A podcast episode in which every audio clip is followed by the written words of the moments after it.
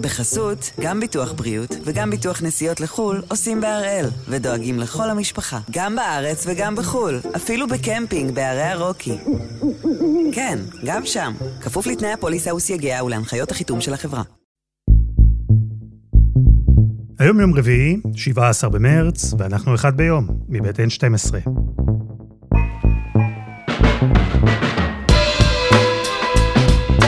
אני אלעד שמחיוף, ואנחנו כאן כדי להבין טוב יותר מה קורה סביבנו.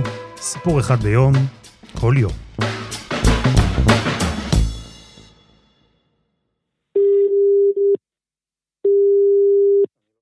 היי, יורם, מה שלומך? אני בסדר, איפה אנחנו תופסים אותך? אתם תופסים אותי בתוך הקליניקה שלי בפיזה, בטוסקנה, ואני שמח לשוחח איתכם. זה פרופסור יורם קופרט. הוא רופא שיקומי, חי כבר 50 שנה באיטליה. ישראל, באווירת סיום, בארצות הברית מחסנים כבר יותר משני מיליון איש ביום. בבריטניה כמעט מחצית מהאוכלוסייה כבר חוסנה. אבל יורם באיטליה מתאר מציאות אחרת, עולם אחר. עולם בעיצומה של מגפה. יש הרבה משפחות שאיבדו חלק מאוד גדול מהיקירים שלהם. יש לנו uh, באיטליה כמה מאות נפטרים כל יום. פה אין חיסונים ברגע זה. אנחנו מתוך, מתוך 60 מיליון של אנשים שנמצאים באיטליה, רק 800 אלף קיבלו חיסון. זה דבר שהוא פשוט מדהים, מדהים. ואני רואה למשל פה, לא רחוק אה, מהקליניקה, יש פה סופרמרקט גדול, ואני רואה אנשים שבעלי מקצועות חופשיים, שהולכים לחפש ירקות שזרקו אותם בערב. נורא, נורא נורא. וחלק מהם אני מכיר אותם כי הם, הם, הם פציינטים שלי.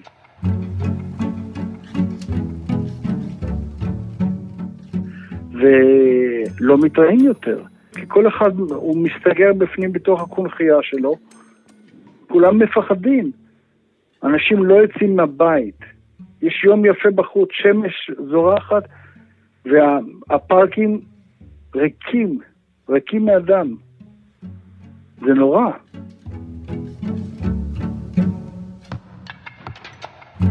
וזה לא רק איטליה. באירופה כולה חווים עכשיו גל שלישי של תחלואה. משהו שם לא עובד. ודווקא עכשיו, אחד הכלים החשובים ביותר שלהם במאבק במחלה, החיסון של אסטרזניקה, נמצא תחת חקירה. אז הפעם אנחנו עם משבר החיסונים של אירופה, והדרך שעברה היבשת במשך שנה שלמה, רק כדי להגיע בעצם לאותו מקום.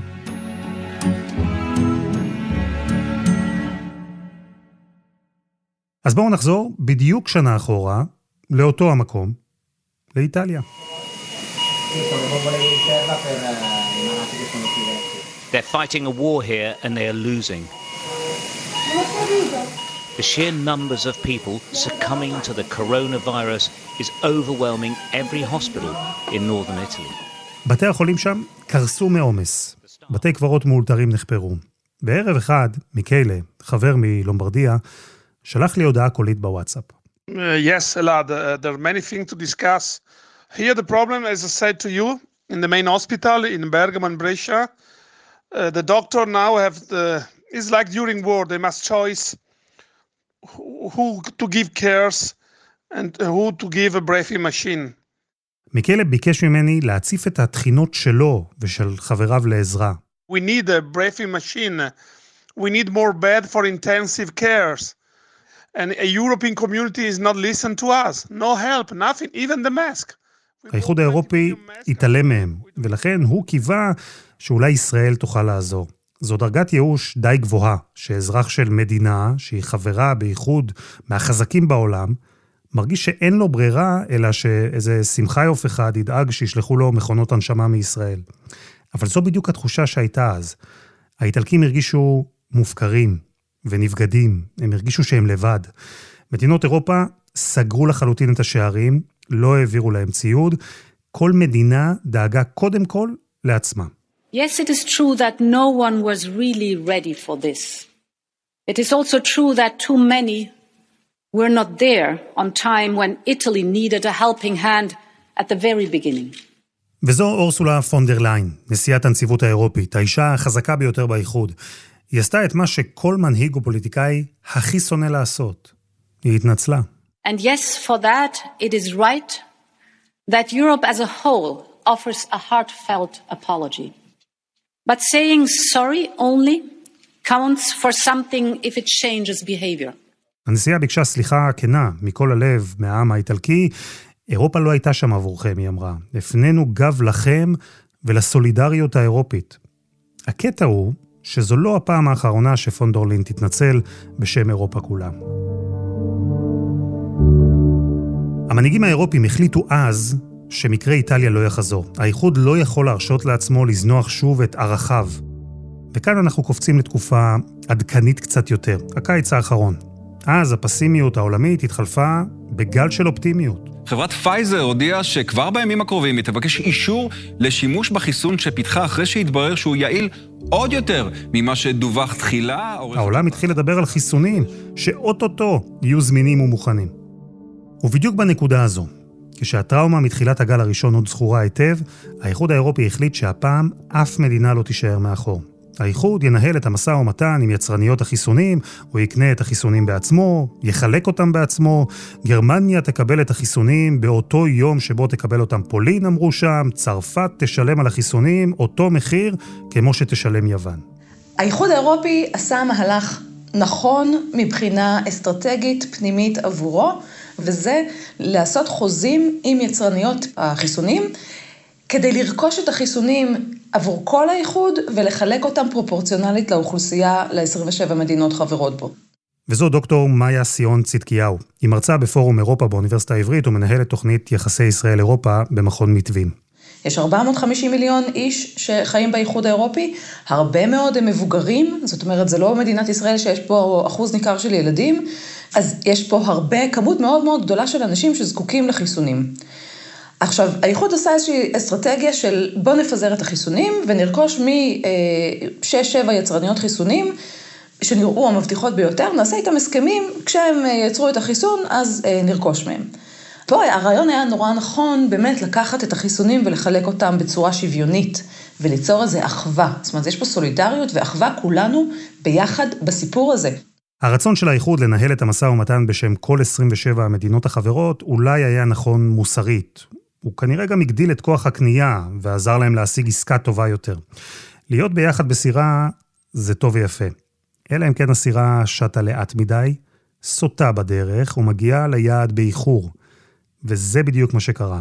מאיה, ארבעה חודשים אחרי שארצות הברית קנתה 600 מיליון מנות חיסון מפייזר, האירופאים נזכרו לקנות רק 300 מיליון. שלושה חודשים אחרי שהבריטים כבר סגרו עם אסטרזניקה, האירופאים סוף סוף חתמו איתם על חוזה גם כן. מה קרה שם? האיחוד האירופי הוא יצור בירוקרטי, והוא יצור מסורבל ואיטי, הוא בכלל לא נועד להתמודד עם מצבי חירום. הוא, אמ, הוא לא טוב בזה, הוא בכלל לא עשה את זה עד עכשיו. הוא לא היה שם, הוא לא מטפל בתחום הבריאות. ובכל זאת, תוך כדי תנועה, הם הפכו את האיחוד האירופי שכן יהיה מסוגל להתמודד איכשהו עם היבטים מסוימים של, ה, של המשבר. הכל טוב ויפה, אממה, מסתבר שהחוזה שהנציבות האירופית חתמה עליו הוא חוזה מאוד מוזר. אין שם אה, תאריך שבו כמויות מסוימות של חיסונים יסופקו לאיחוד האירופי. אין תאריכים, אין דדליינס. יש, אה, בשליש הראשון של השנה נספק לכם בין 80 ל-100 מיליון חיסונים, למשל מול אסטרזניקה. אוקיי? אבל אין שם התחייבות חוזית לתאריכים, כמו שאנחנו מבינים כנראה שיש למדינת ישראל, או יש לבריטניה, או יש לארצות הברית. אז החוזים נחתמו מאוחר מדי. הם היו מלאים בחורים. וגם עד שהאירופאים אישרו את השימוש בחיסונים לקח המון המון זמן. ואז הגיעה הפעם השנייה שאורסולה פונדר ליין עשתה את מה שכל מנהיג ופוליטיקאי הכי שונא לעשות, היא התנצלה. Und dennoch ist es eine Tatsache, dass wir heute beim Kampf gegen das Virus noch nicht da sind, wo wir sein wollen. בתקופה הזו שבה הנסיעה הכתה על חטא, על העיכובים, על השאננות, אירופה חטפה עוד מכה. זה קרה כשפייזר ובעיקר אסטרזניקה הודיעו שלא יצליחו לעמוד בכמות החיסונים שלה התחייבו. במקרה של אסטרזניקה זה היה דרמטי. במקום 80 מיליון מנות חיסון בשלושה חודשים, החברה הבריטית אמרה שיש בעיות, ורק 30 מיליון מנות חיסון יועברו לאירופאים. Um, and Europe, the EU, is certainly not happy with the company falling short of their supply promises to the bloc. Now, there האירופאים השתוללו. הם איימו בתביעה, הם פתחו בחקירה, פשטו על המפעל האירופי של אסטרזניקה. הם הלכו אפילו עוד צעד, העבירו חוק שנותן להם את הכוח לעצור משלוח של חיסונים שמיוצרים ביבשת למדינות אחרות. משלוח כזה של חיסונים של אסטרזניקה שמיוצר באיטליה, היה אמור לעבור לאוסטרליה, אבל האיחוד האירופי עצר אותו. האוסטרלים זעמו. It tells us a lot. It tells us that the European Union has gone mad. I think we're seeing this union's true colours. It is not the happy, clappy internationalist outfit that mm-hmm. some naive commentators presented it as.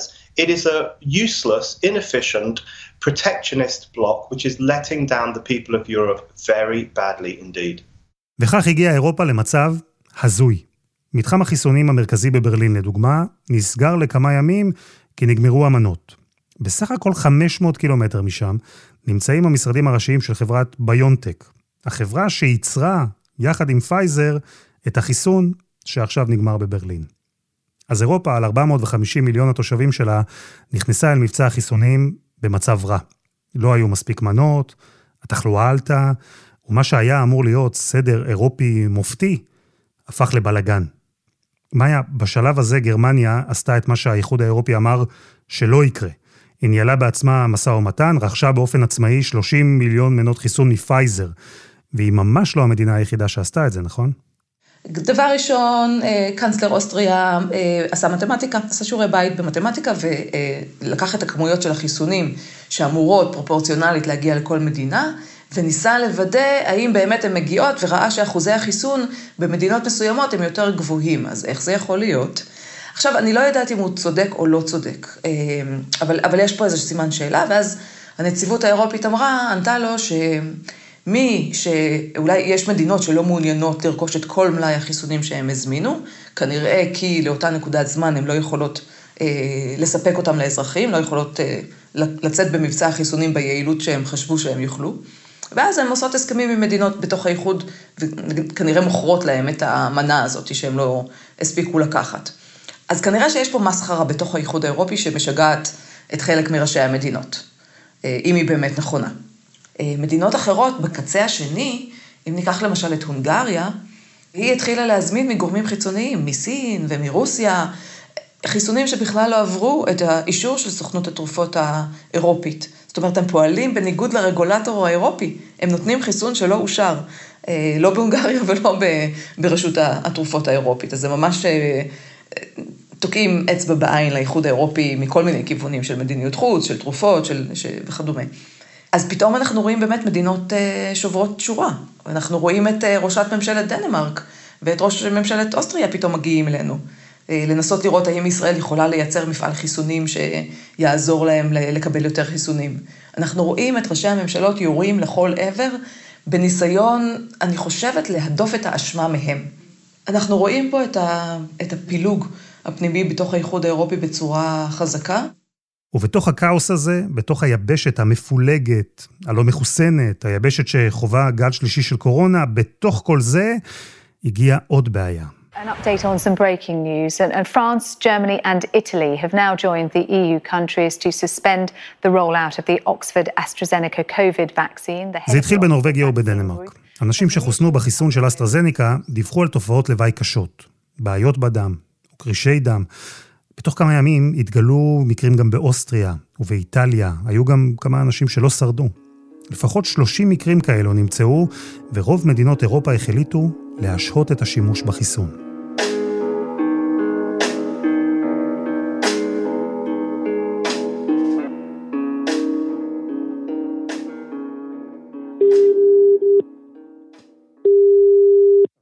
כן. שלום פרופסור ברבש. היי אלעד. מה זה, אתה נוהג? כן, אני בנסיעה, אבל בסדר. רק רציתי לשאול אותך לגבי הדיווחים האחרונים על אסטרזניקה, כן. למה בעצם זה חשוב? יש הרי גם חיסונים אחרים. החשיבות של החיסון הזה בזה שהוא נותן, א', עוד כלי, תראה, יש אנשים שרגישים לחיסון של פייזר מודרנה, לא יכולים לקבל אותו, אז היו יכולים לקבל את החיסון של האסטרזניקה. שתיים, הלוגיסטיקה שלו היא הרבה יותר פשוטה מבחינת מחירים, אה, עלויות העברה, אה, שרשרת קירור, אז uh, אתה מוכרח תזכור, אנחנו, אנחנו מתייחסים פה לעולם המערבי המאוד אפלואנט, uh, מאוד uh, עשיר, אבל לא כולם יש להם את הכסף לשלם עבור פייזר ומודרנה. אז אתה רוצה גם כלים שאפשר יהיה לספק אותם לארצות רבות בעולם, uh, כי אתה יודע שלא נגמור את המגפה הזאת אם לא נחסל את, ה, את כל כיסא ההדבקה שלה בכל העולם. אתה צריך כמה שיותר כלים שזמינים מבחינת הלוגיסטיקה שלהם, זמינים מבחינת העלויות שלהם, אה, להפיץ אותם בעולם הרחב. אנחנו, באמת, יש לנו מזל גדול עם הפייזר ומודרנה, אבל לא לכולם יש את הכסף בשביל לשלם עבור זה. אז מכאן נובעת החשיבות שלו. ועכשיו הסוכנות האירופית לתרופות פתחה בחקירה והיא אמורה להגיש מסקנות מחר, יום חמישי. מה דעתך, יש קשר בין תופעות הלוואי האלה לחיסון? בתופעה שהם מתארים היא ירידה בתעשיות של דם. אם אתה שואל אותי, אני מהמר שבסוף יסתבר שאין קשר בין הדברים האלה. מוזר יהיה לי מאוד לראות שהשיטה הזאת, עד כמה שאני מבין אותה, מחוללת כזה שינוי שגורם למומים ולפגיעה בתעשיות וכל זה. מוזר לי, אבל אני יודע, נצטרך לחכות ולראות עד יום חמישי באמת מה יהיו התוצאות של הבדיקה שלהם. אז אירופה מאבדת, לפחות זמנית, חלק מרכזי במבצע החיסונים שלה. ויותר מזה, היא נמצאת כעת בצומת שעלול לפגוע גם בעתיד המבצע. האירופאים ממילא ספקנים יותר מאחרים בכל מה שקשור לתרופות וחיסונים. הסוכנות האירופית רוצה להוכיח להם שהנה, ההליך תקין. אם יש ספק, אפילו קטן, אנחנו עוצרים הכל ובודקים. אלא שעכשיו אולי קרה גם ההפך. עכשיו אולי יותר אירופים יחששו לקבל חיסון. כל חיסון. זה מצב מאוד מורכב. מלכוד 22, גרסת החיסונים. וכשאין חיסונים, או לפחות אין מספיק, התחלואה עולה. כשהתחלואה עולה, מטילים יותר הגבלות. כשמטילים יותר הגבלות, אחרי שנה שגם ככה הייתה מלאה בהגבלות, בבעיות ובכשלים, אז לאירופאים כבר אין כוח. הם עייפים, והם כועסים. תראה, אנחנו באמת צריכים, כשמישהו שומע את הפודקאסט הזה, הוא צריך להבין, או היא צריכה להבין, שאירופה, חלקים גדולים ממנה עדיין בסגר. אנחנו חושבים שאולי העולם משתחרר, אבל אנחנו באמת יוצאי דופן בהקשר הזה. אז אני אגיד ככה, זה בהחלט מסתמן כמשבר חמור. זה משבר חמור כי האירופים, כמו שהתחלנו את השיחה, עדיין אה, הרבה מאוד בסגר. והאפקט הכלכלי, האפקט החברתי והאפקט הנפשי של הדבר הזה אה, הוא כבד. הוא כבד במישור האישי של כל אזרח ואזרחית אירופית שיושבים היום ומחכים שהאיחוד האירופי יהיה מוביל, יהיה פורץ דרך, יהיה יעיל, יהיה אפקטיבי בהיבט הזה, והם לא רואים את זה מתקיים. אז בהחלט, אם הם קונים את ההאשמות של ראשי הממשלות שלהם, שהאשם הוא בנציבות האירופית, אז בוודאי, אבל הרבה מאוד אנשים לא מפעילים חשיבה ביקורתית, או לא בודקים את העובדות, ולא מבינים תמיד את כל התמונה המלאה, או לא... אה, מאזנים את הדברים, אז בהחלט אה, האיחוד האירופי יהפוך להיות אה, שק חבטות, שזה נקודה בהחלט לרעתו, אין ספק. יכול להיות שמה שהתחיל בבדלנות בכל מדינה שדואגת רק לעצמה, והפך אחר כך לסולידריות, שהיא מלאה בבעיות, אולי כל המסלול הזה יוביל בטווח הארוך לפירוק של האיחוד האירופי? כרגע האיחוד האירופי נמצא במשבר חריף, חמור, כי חוסר המתן חיסונים לא מאפשר להם לצאת מה, מהתסבוכת הכלכלית, מהסגרים ולחזור לנהל את החיים במהירות המספקת. הם מפסידים בהיבט הזה בתחרות מול ישראל, מול ארה"ב, מול בריטניה, שיצאו מזה קודם. אבל אה, המטוטלת הזו יכולה לנוע בחזרה. אמ, עוד מוקדם, עוד מוקדם להכריע האם זה מחזק את הפופוליסטים או לא, אבל אין ספק שבדעת הקהל האירופית זה לא עושה טוב לאיחוד האירופי.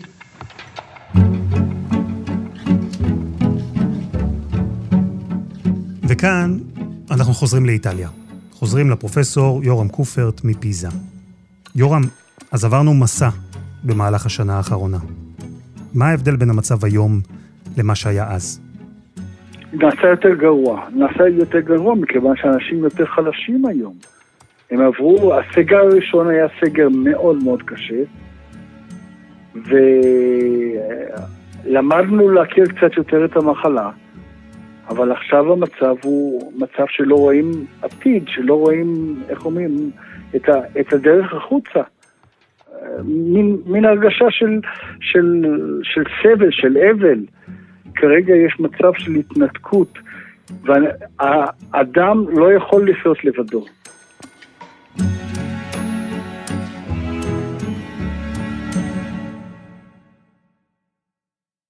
וזה היה השבוע הרביעי של אחד ביום. אתם יכולים למצוא אותנו ב-N12 ובכל אפליקציות הפודקאסטים, שם גם תוכלו להאזין לעוד פרקים מהשבוע. שמענו למשל את הסיפור של מיכל צוקרמן, אישה שהצליחה להימלט מזוגיות אלימה, ושוחחנו עם מיכל פעילן על אלפי נשים שהצטרפו למציאות הנוראה הזו בשנת הקורונה. דיברנו גם עם רוני דניאל על המלחמה המסתורית שמתנהלת בלב ים בין ישראל לבין איראן, על פי פרסומים זרים כמובן, ושוחחנו עם עמית סגל על הסקרים איך הם ממליכים או מפילים פוליטיקאים, ואיך קורה שהם, מה לעשות, טועים. העורך שלנו הוא רום אטיק, בצוות דני נודלמן ועדי חצרוני, על הסאונד יאיר בשן, תודה גם לעומר פרימט, ואני אלעד שמחיוף, ואנחנו נהיה כאן שוב בשבוע הבא.